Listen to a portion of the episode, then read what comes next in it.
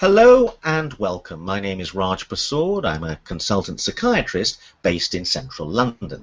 And I'm in conversation today with Jennifer Strickland and Julie Walker, who are two bibliotherapists. And the reason we're having this conversation today and talking about bibliotherapy and finding out what bibliotherapy is and whether it works or not is that there's an exciting new conference coming up in October on biblioth bibliotherapy and we'll talk, be talking a bit about that.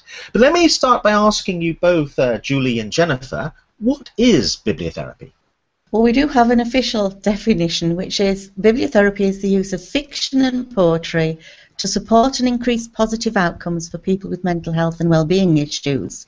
But that's a bit of a mouthful and it still doesn't really explain it. What explains it better is if I just read an extract from Jeanette Winterson's memoir, Why Be Happy When You Could Be Normal? Um, so I'll just read a short quote from this that gives you an, um, an idea of what bibliotherapy is. I was 16 and my mother was about to throw me out of the house forever for breaking a very big rule even bigger than the forbidden books. The rule was not just no sex, but definitely no sex with your own sex. I was scared and unhappy. I remember going down to the library to collect the murder mysteries. One of the books my mother had ordered was called Murder in the Cathedral by T.S. Eliot. She assumed it was a gory story about nasty monks and she liked anything that was bad for the Pope. The book looked a bit short to me. Mysteries are usually quite long. So I had a look and saw it was written in verse definitely not right.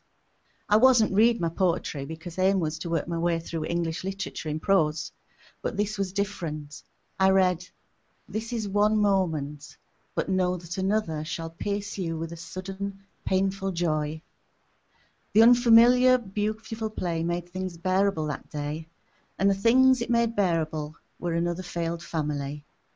I was confused about sex and sexuality and upset about the straightforward practical problems of where to live, what to eat, and how to do my A levels. I had no one to help me, but the T.S. Eliot helped me. So when people say that poetry is a luxury or an option for the educated middle classes, or that it shouldn't be read at school because it's irrelevant, or any of the strange and stupid things that are said about poetry and its place in our lives, I suspect that the people doing the same have had things pretty easy.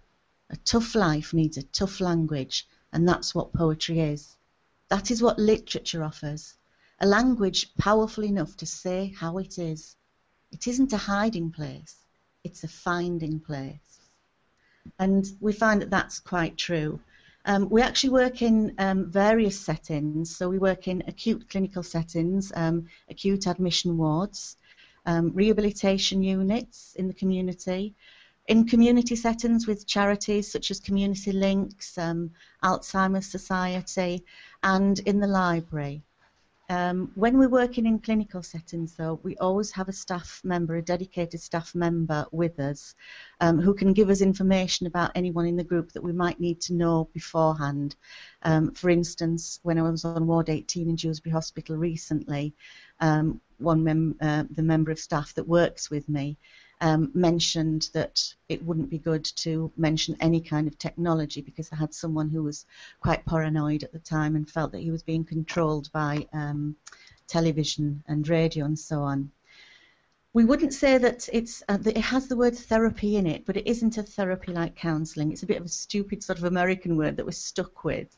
Um, but it, and it isn't a replacement for counselling, but it's like an added alternative that we found gives access to the person underneath the illness and also helps them to express themselves better. Um, it's not about bringing literature to people, but about using the literature as a tool to help the people. Um, we think it's better to um, explain and give you some examples rather than explain. So, for instance, um, I did a session at um, Batley Alzheimer's Society, and a lot of older people have had to learn poems off by heart when they were young. And of course, in dementia, the long term memories is what sort of goes last. And there was one lady there who never joined in. And she joined in this time. In fact, I only had to give her the first two lines, and she was off joining in. And she really engaged with that session and was laughing and talking afterwards as well. And her husband came up to me at the end of the session and said, Thank you for that, because it's just reminded me of who she is, why I love her, and why I'm putting up with all this stuff because for a short while there, she was her old self again. So that's one one example. Another one is, um, you know, on Ward 18 there was a very agitated lady, sort of walking up and down, wringing her hands, extremely agitated, just repeating the same phrase over and over again. And um, so we did some rhythm poems. And after a while, she came and sat at the table. And after a while, she stopped repeating um, the things that she was repeating. Um, so it does um, sort of work in, in that way. Um, Judith Hooper, our Director of um, Public Health, is very enthusiastic about what we do. And there is actually um, a video, a short 10 minute DVD that people can access to see what we do. It's on vimeo.com forward slash well into words. And there's some beneficiaries on there. But I think Jennifer's got some examples to give as well. Okay, Jennifer. Um, one of the examples that I've got, when Julie and myself met up yesterday, we just found that examples were coming thick and fast. But one particularly unusual set of circumstances was a gentleman that I'd been working with who um, suffered from bipolar, and this was probably a few weeks after um, a very serious suicide attempt. And we were sat talking, and I asked him about what he was reading, and he told me he was reading something by H.P. Lovecraft, which is very dark and very sinister. And I was a bit uncomfortable with the fact that he was reading something like that, and I put that to him. And he said, No, I know what you mean, but when I'm reading the, the book, those dark and gruesome thoughts are in that book, and I'm distracted from my own dark thoughts. And he said, But when I close that book, the dark thoughts of the story stay in that book, and all of a sudden my problems are a bit easier because I've had some time out just to sort of get myself together again. So it was quite an unusual set of circumstances that that came across, and if he'd have said to me, um, you know, given the circumstances, I would like to read something by Lovecraft. I would have actually said, oh, I'm not sure that that's a good idea. But it was just really interesting to see that this was something that he'd come up with himself, and he was able to articulate the logic behind his decision, and it certainly did benefit as well. But why does it have to be um, books or uh, literature or poetry? I mean, I get the idea that contact with, with stories and using stories as a jumping off point to have a conversation about what's going on in people's lives um, is helpful. But for example, could it not be clips of video on YouTube or or even movies? Because some people um, don't read that much. So could it be movies, for example? Is that a form of bibliotherapy?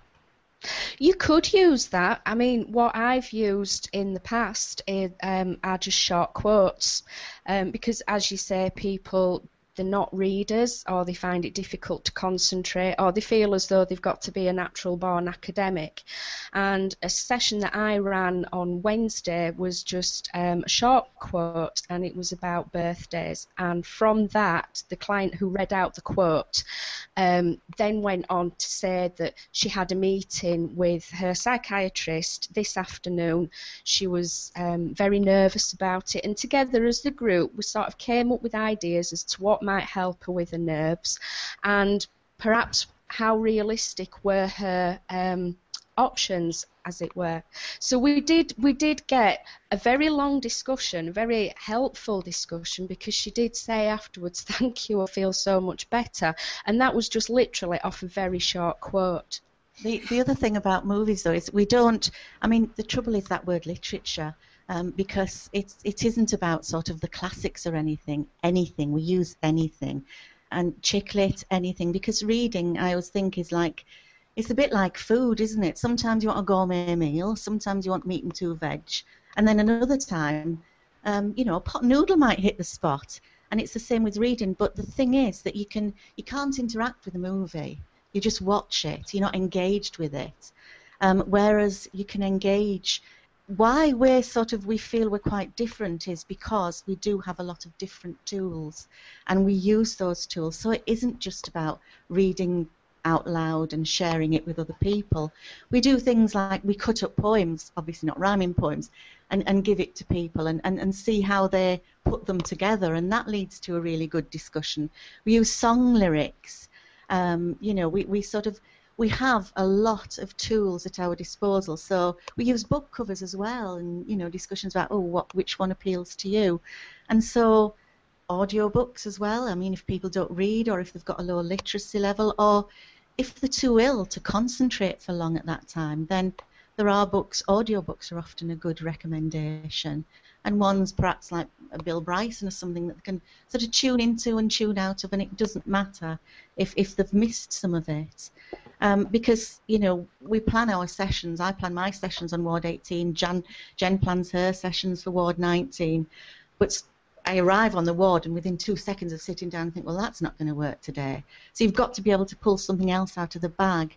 Um, so it is. It's it's about sort of drawing people in, and the discussions go off in in sort of a well, you don't know where they're going to go sometimes. I mean, we had a First World War discussion with Siegfried Sassoon, and you know we ended up wondering if Vidal Sassoon was any relation, and so it, it just sets up a discussion and uh, an atmosphere where people can talk and and sort of wind around the ways, but it also sometimes people you know can sort of identify, stand in another pair of shoes through a fictional character and view the world from a different sort of point of view.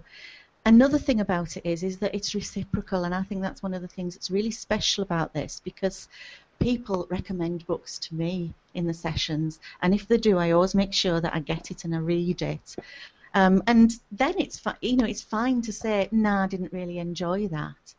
Um, Ward 18, not long ago, um, there was a poem, and I sort of got I got what it was saying, but I knew that I hadn't really nailed that last line. and just didn't really understand what it was and this one lady was really um, she was hearing voices and was you know sort of very agitated couldn't concentrate for long and kept coming in and coming out because that's another thing the group um, in acute settings. People can come in and out it's done in a communal area. So it's not a closed group so people do tend to come in and out and and that's fine. And um, she was just walking past and she just threw out the meaning and she nailed it. And you know that is i think particularly when they're in the throes of a of a mental illness, sometimes you can feel that you're always taking. It's nice to be able to give something back, um, but we do have to sort of adapt what we do. Um, and it isn't just about literature and high literature.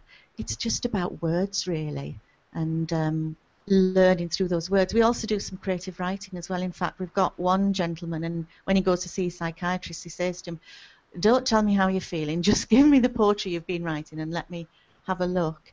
And that's it. It gives people language instead of just saying, "Oh, I feel down." You know, they can say, you know, well, I feel like I've got this great big sideboard sat on top of my head. So it gives people language as well. Well, but for example, um, if I'm dealing with a client and there's a sense in which one of their issues is they're feeling trapped, um, by some life predicament, I might ask them if they've seen the film The Shawshank Redemption, which is a famous film, and I, I, I, I would use a film like that because it's in a lot of people's top 10 lists of their favorite films. And The Shawshank Redemption is a, is a prison movie about a man in prison. So I will use that as a story uh, as a way of entering a discourse with the patient or the client about what it is like to feel trapped and what the possible solutions or responses are. So what I'm driving at is that it feels to me that you're doing that, that you're using stories or fiction or some stimulus to engage with the patient uh, or the client. And so therefore, if I use the example of the Shawshank Redemption, which is just we're having a, we would then have a conversation about the, the movie, that sounds very similar to what you're doing. It, it does. It does sound quite quite similar. But the thing is, I think one thing is it's that the skill of the bibliotherapist is knowing um, what kind of piece of work to recommend, um, because you know it's it's it's hard to be pre- it's easy to be prescriptive. But for instance, one person with depression might say, "Yeah, I want to read a book with a character who's got depression," and um, it really helped me. But another person might say, it's the last thing I want to read, it really didn't help me. So you can't be prescriptive about, well, if you're feeling depressed or if you're feeling trapped or whatever, this this will help you because it will help some and it won't help others. And so it's having that huge bank of, of literature. And the thing is about films is you know, there can be huge bits where it's not really relevant or bits where they have to concentrate more. In, in books, you can pick it up and put it down and come back to it later, and, and it's there all the time. You don't have to sort of go and find a screen and put the DVD in. I mean, I suppose the difference with using things like films is that it doesn't really get a conversation going as well as, say, a book group would. Because, for example, in a book group, you will get people who come and for a while they don't want to read anything out loud, they're just happy to sit and listen. And then as they begin to get a little bit more confident and a little bit more comfortable within the group, they'll tend to then gradually move forward. I have a lady in one of my groups, and at first she just did not want to read anything out. And I've managed over the weeks to just give her enough confidence to read out a short quote. Now, that might not sound much to some people, but that was a very big deal to her. And having that confidence of just reading something very short in a group situation, in a public place perhaps, can make all the difference between somebody being in the supermarket and feeling able to ask a member of staff where something might be. Now, things like that are very difficult to measure, but they are relevant nevertheless. And with the books and the groups that we run, it's interactive. With films, not so much because you don't get any sort of response. You, you are looking at a screen and you might be enjoying what you're watching, but in some ways, that's pretty much it. But but but hang on a second. What what I'm saying is, I would in, in, the session I would have with a client, I'd be discussing the story. We wouldn't be watching the film together. They no. would have watched the film before, uh, so we're interacting about the story. That's what you're doing. You're interacting about a story as well. I think the setting makes a big difference, and I think as well because we're not clinicians and we're very clear about that. In some ways, that can break down a barrier as well. And we are in a public place. So, in some ways, that can put somebody at ease. I think sometimes people see the doctors and they feel as though they come out and they've forgotten to mention this, that, and the other. Whereas in a group, that's less likely to happen, partly because we're able to spend more time with that person and we might see them in a couple of weeks anyway. So the conversation does take place, it does take happen, but it's a very, very different setting. I'd just like to add as well that um, poetry is short, um, so you can't always tell. I mean, you would say you, would use a Shawshank, Shawshank Redemption for someone feeling trapped, but sometimes we just use all sorts of things and you don't know what is going to hit you know what is going to hit a spot with people and it's having that variety of, of material and not being prescriptive about you know the, the material you're using Okay, let's take a few practical examples. Let's say, because I also think that bibliotherapy, I think, doesn't necessarily have to be done in a group setting. In other words, an individual could hear a book that you, you and I might discuss right now and recommend, let's say they're depressed, they could go away and read that book and they could get something from that without even necessarily having to interact with a therapist. So um, let, let's say someone is listening to this and is depressed.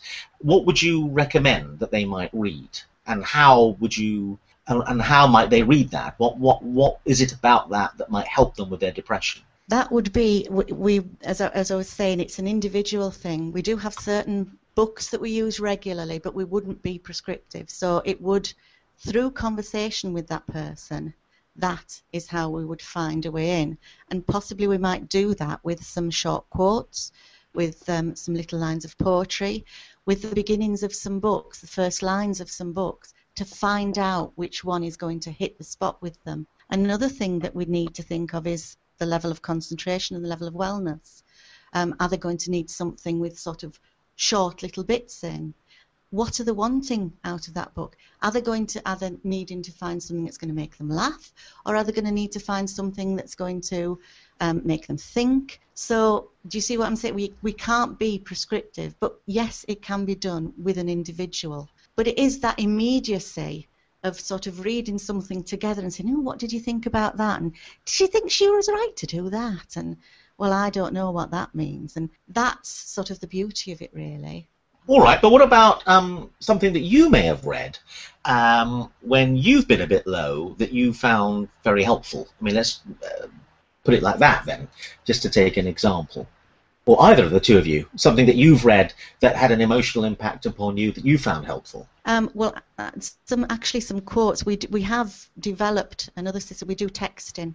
Uh, we've done a texting. We're doing a texting project that has had some really good responses. People don't have to respond to us, and some of those quotes. I mean, there is one that's by Camus, and that's in the depth of winter. I discovered in, that there was in me an invincible summer and that's that's really good. For example, if people are suffering from bipolar, one short poem that's really useful to use is called First Fig by Edmund St. Vincent Millay. And that's My candle burns at both ends, it will not last the night. But oh, my foes and ah, my friends, it gives a lovely light and that just leads into a discussion about you know the seductions of if you're going into sort of a high phase. Um, so we'd use that. Toast by Nigel Slater is something that we usually use. I'll put you on to Jen and, and she can give some re- recommendations as well. Mm-hmm. Okay. I mean, when I when I personally read, I tend to my own preference is to read as a form of escape. But say, for example, um, you were referring to a client that may be feeling trapped, and what might help. Something like um, the Diary of Anne Frank is a story of imprisonment. It's a story of, of loss, if you like, and it can be read in short bursts.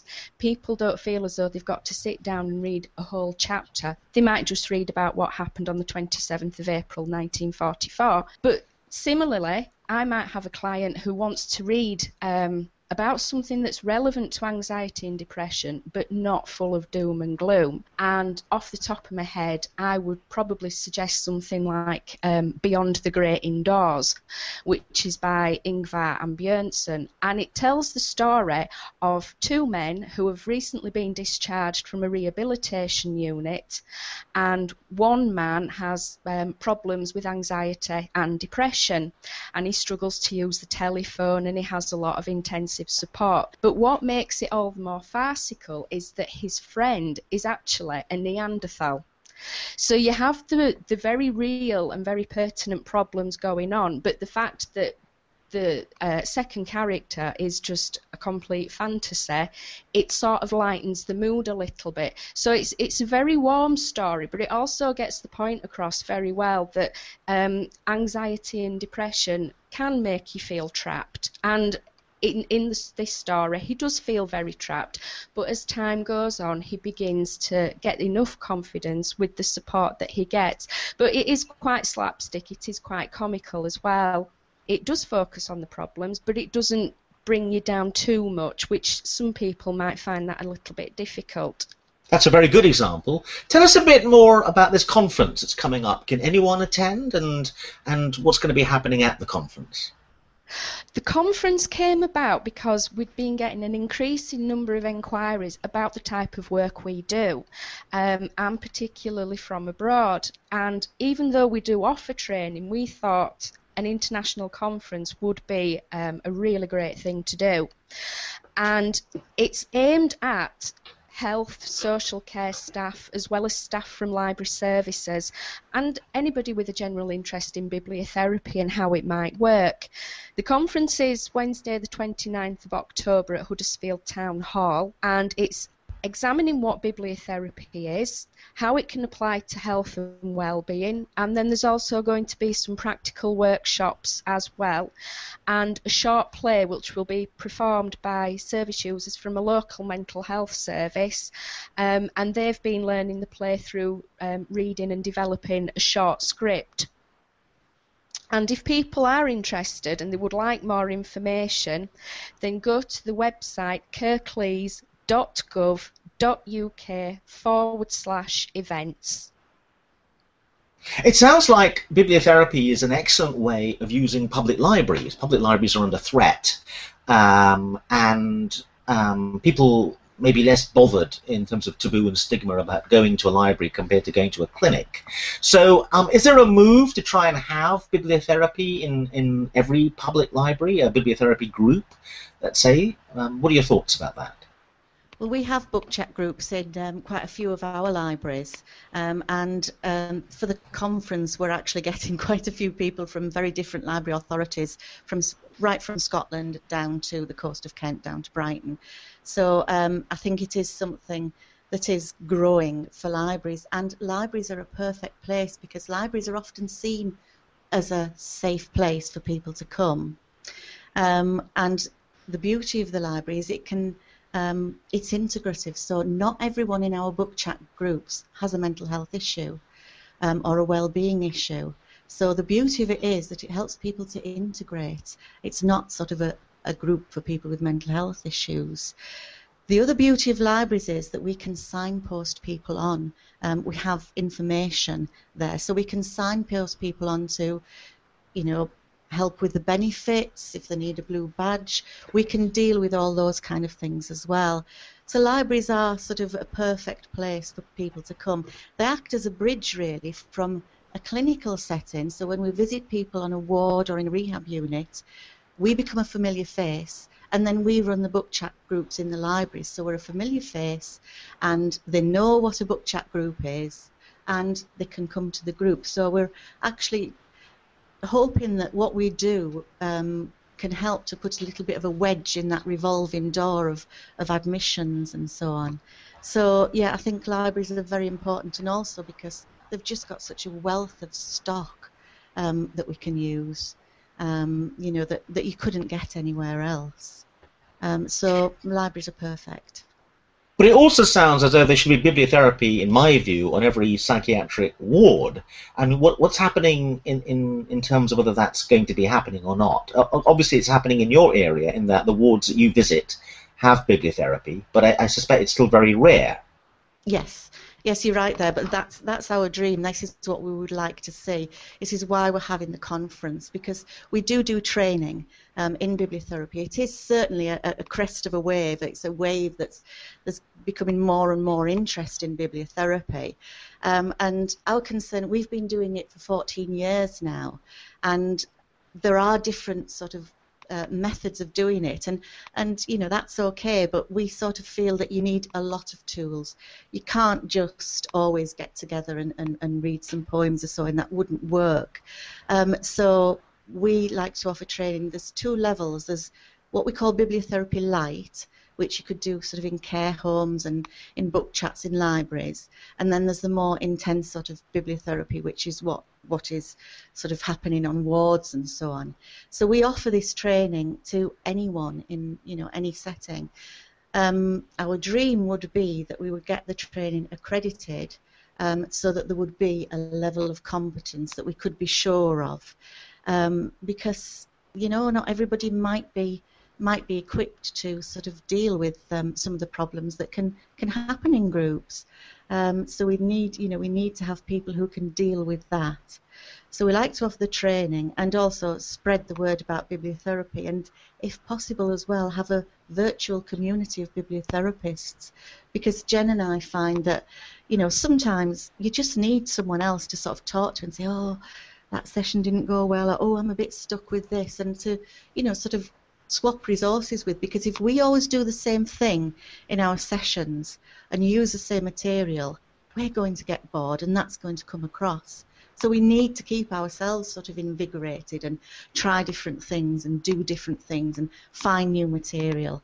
Um, so, so there would be a benefit of having that virtual community there, and it certainly does help in the clinicians as well because it gives them access to the person. I think the future of bibliotherapy as well is that, um, I mean, I have used bibliotherapy on stroke wards, on neuro, people with neurological illness wards, and also on um, people with spinal injuries wards, because there is this thing. Um, I've heard the term comorbidity, which is an awful term, but people, for instance, Joe, one of our other bibliotherapists who's retired now, had a lady who had diabetes and her, her leg and her foot were breaking down but because she was depressed, she didn't look after herself. So the diabetes, her leg and her foot became worse, and because they became worse, she got more and more depressed, and it was this sort of cycle of just, you know, nothing ever happening. And bibliotherapy can help to sort of break that cycle, really. Um, so yes, there's another thing is the texting project that we do, which I don't believe anybody else does. Sort of we there is a way forward with using new technology. So it's constantly developing because the program that we've got is we've got 146 characters and we never do it at the same time. So people they'll get a quote once a week on the phone by text. It costs them nothing and they don't have to respond, but we send it out at different times, different days, so they never know when they're going to get it. And it's just a short quote of, of, of, poetry or a couple of lines or a quote from a book. And people have said that that really, really helps them. Um, you know, they've found it useful. People can respond if they want to. And um, I actually have got a, a response um, from um, a young man um, who um, from the texting project, and I'll just read out what he what he texted back. It was just, Hi, I just wanted to say thank you for the bibliotext. They really helped me get through my battle with anorexia, from which I'm fully recovered now. The quotes that particularly helped me were the one about life being like a washing machine and coming out brighter, and the quote from A. Rand about not letting the spark go out. That one really helped me through tough times, and now I can also see that it's true. Thanks for this wonderful service. I'm just going to pass you to Jen, to see if she's got something to add. I mean, I've also got examples from quotes that I've used that on the sound on the surface might sound quite profound. Um, but one of the texts that I use, one of the quotes, isn't it nice to think that tomorrow is a day without any mistakes in it yet? And for somebody who's re- receiving the text, they might think, yes, that's quite profound, and they might see the gist of it. But if you were to tell them that it's a quote from Anne of Green Gables beforehand, they might think, well, that's a bit a bit um, immature, as it were. What? Why would you send me Anne of Green Gables? I don't even know what that is. But just taking out little snippets and texting them on to people, and they don't have to reply if they don't want to. Um, in previous posts, I found that there were a lot of service users who would buy a mobile phone, they didn't have anybody to contact. They just literally had mobile phones, and I think some were so fixated on getting a mobile phone that when they did actually buy it, the only people that whose numbers they could start may have been perhaps a next of kin or a doctor, but nothing social. So they can receive text messages such as these, and they can receive them at any time of day. As Julie says, we make a point of not sending them out every Thursday morning, for an ex- for example. But if they want to reply, they can do. But if they don't want to, and cost is something that everybody has to consider nowadays, they don't have to do that either. So it can just be a little bit of company um, for that person, and they don't necessarily have to pick it up, but it will still give them something to think about and perhaps talk about when they are around people. So how could people access that texting service? How would they? Is there a, a, website they could go to or another resource so they could access it? They could contact either myself or Julie um, via email. My email address, jennifer.strickland at kirklees.gov.uk. Julie's email address is julie.walker at kirklees.gov.uk and we can put them onto our mailing list and we will send them a text message once a week if that's what they would like. And there's no obligation on them there's no obligation on them to reply. As long as they give us their phone number we can add them to the mailing list Okay, we're running out of time a little bit, and I'm going to put something to you that's going to make me very unpopular with both of you, I think. But um, my sense of talking to you is that you're both outstanding therapists, and um, I would love to be able to um, uh, refer um, patients of mine or clients of mine to you. But there's a problem with all therapies, which is that, for example, if you take cognitive behavioral therapy, which is seen as a sort of flavor of the month at the moment, and everyone's been recommended it, is that to be brutally frank, there's some very good cognitive behavioral therapists, but there are some who aren't very good. And it's not the CBT that matters so much, but it's the quality of the therapist. So I think that anyone coming to see either of you or experience bibliotherapy through either of you would definitely benefit because you're both clearly outstanding therapists. But the trouble is that bibliotherapy would work brilliantly in your hands but it wouldn't work so well, in my view, in the hands of people who are less good uh, than you. So there's an issue about how do we make sure there's a very high standard of training and expertise in the field, in any psychotherapeutic field, because there's some practitioners that are brilliant, like the two of you, but there are quite a large number of practitioners who, frankly speaking, are a tad indifferent. And whatever therapy they're offering, it's not going to help people because of the the fact that they're not just not very good. I don't know if that's too inflammatory a comment. I don't know what your thoughts are. Think you're right, actually. It's something that we've both been concerned about because sometimes we have people who come and say, oh, oh, I think I could do that. I've, I've got a literature degree or whatever. And you think, well, actually, no, I don't think you can. I think there is that personality and professionalism aspect to it. I mean, we don't class ourselves as therapists. It's just an alternative sort of intervention. Um, but Yes, you're right, and that is why we would like to um, sort of, as I say, our training. There are two levels. If if you're wanting to go into care homes, for instance, and deliver sessions in there, um, that will just en- help engage people and sort of pass the time, and you know, get them interested in reading and and getting them getting them sort of talking to each other. Then that's what we sort of call bibliotherapy light, and we have training for that. If you were wanting to go onto sort of acute admission wards and rehabilitation units and so on, then there is a different level of training. Um, the bibliotherapy light training that we offer takes one day. The, the other training would take longer. And also um, another concern of ours, because there, there is other training out there, and you know we do have the concern that well if you can pay for the training then then they get trained and then off off the go and that isn't right really. Um, this is why we would like accredited training, um, and we would like to see that people are then um, sort of monitored as well, um, and you know that they have um, sort of a mentor for a while. Um, so that's what our aim is.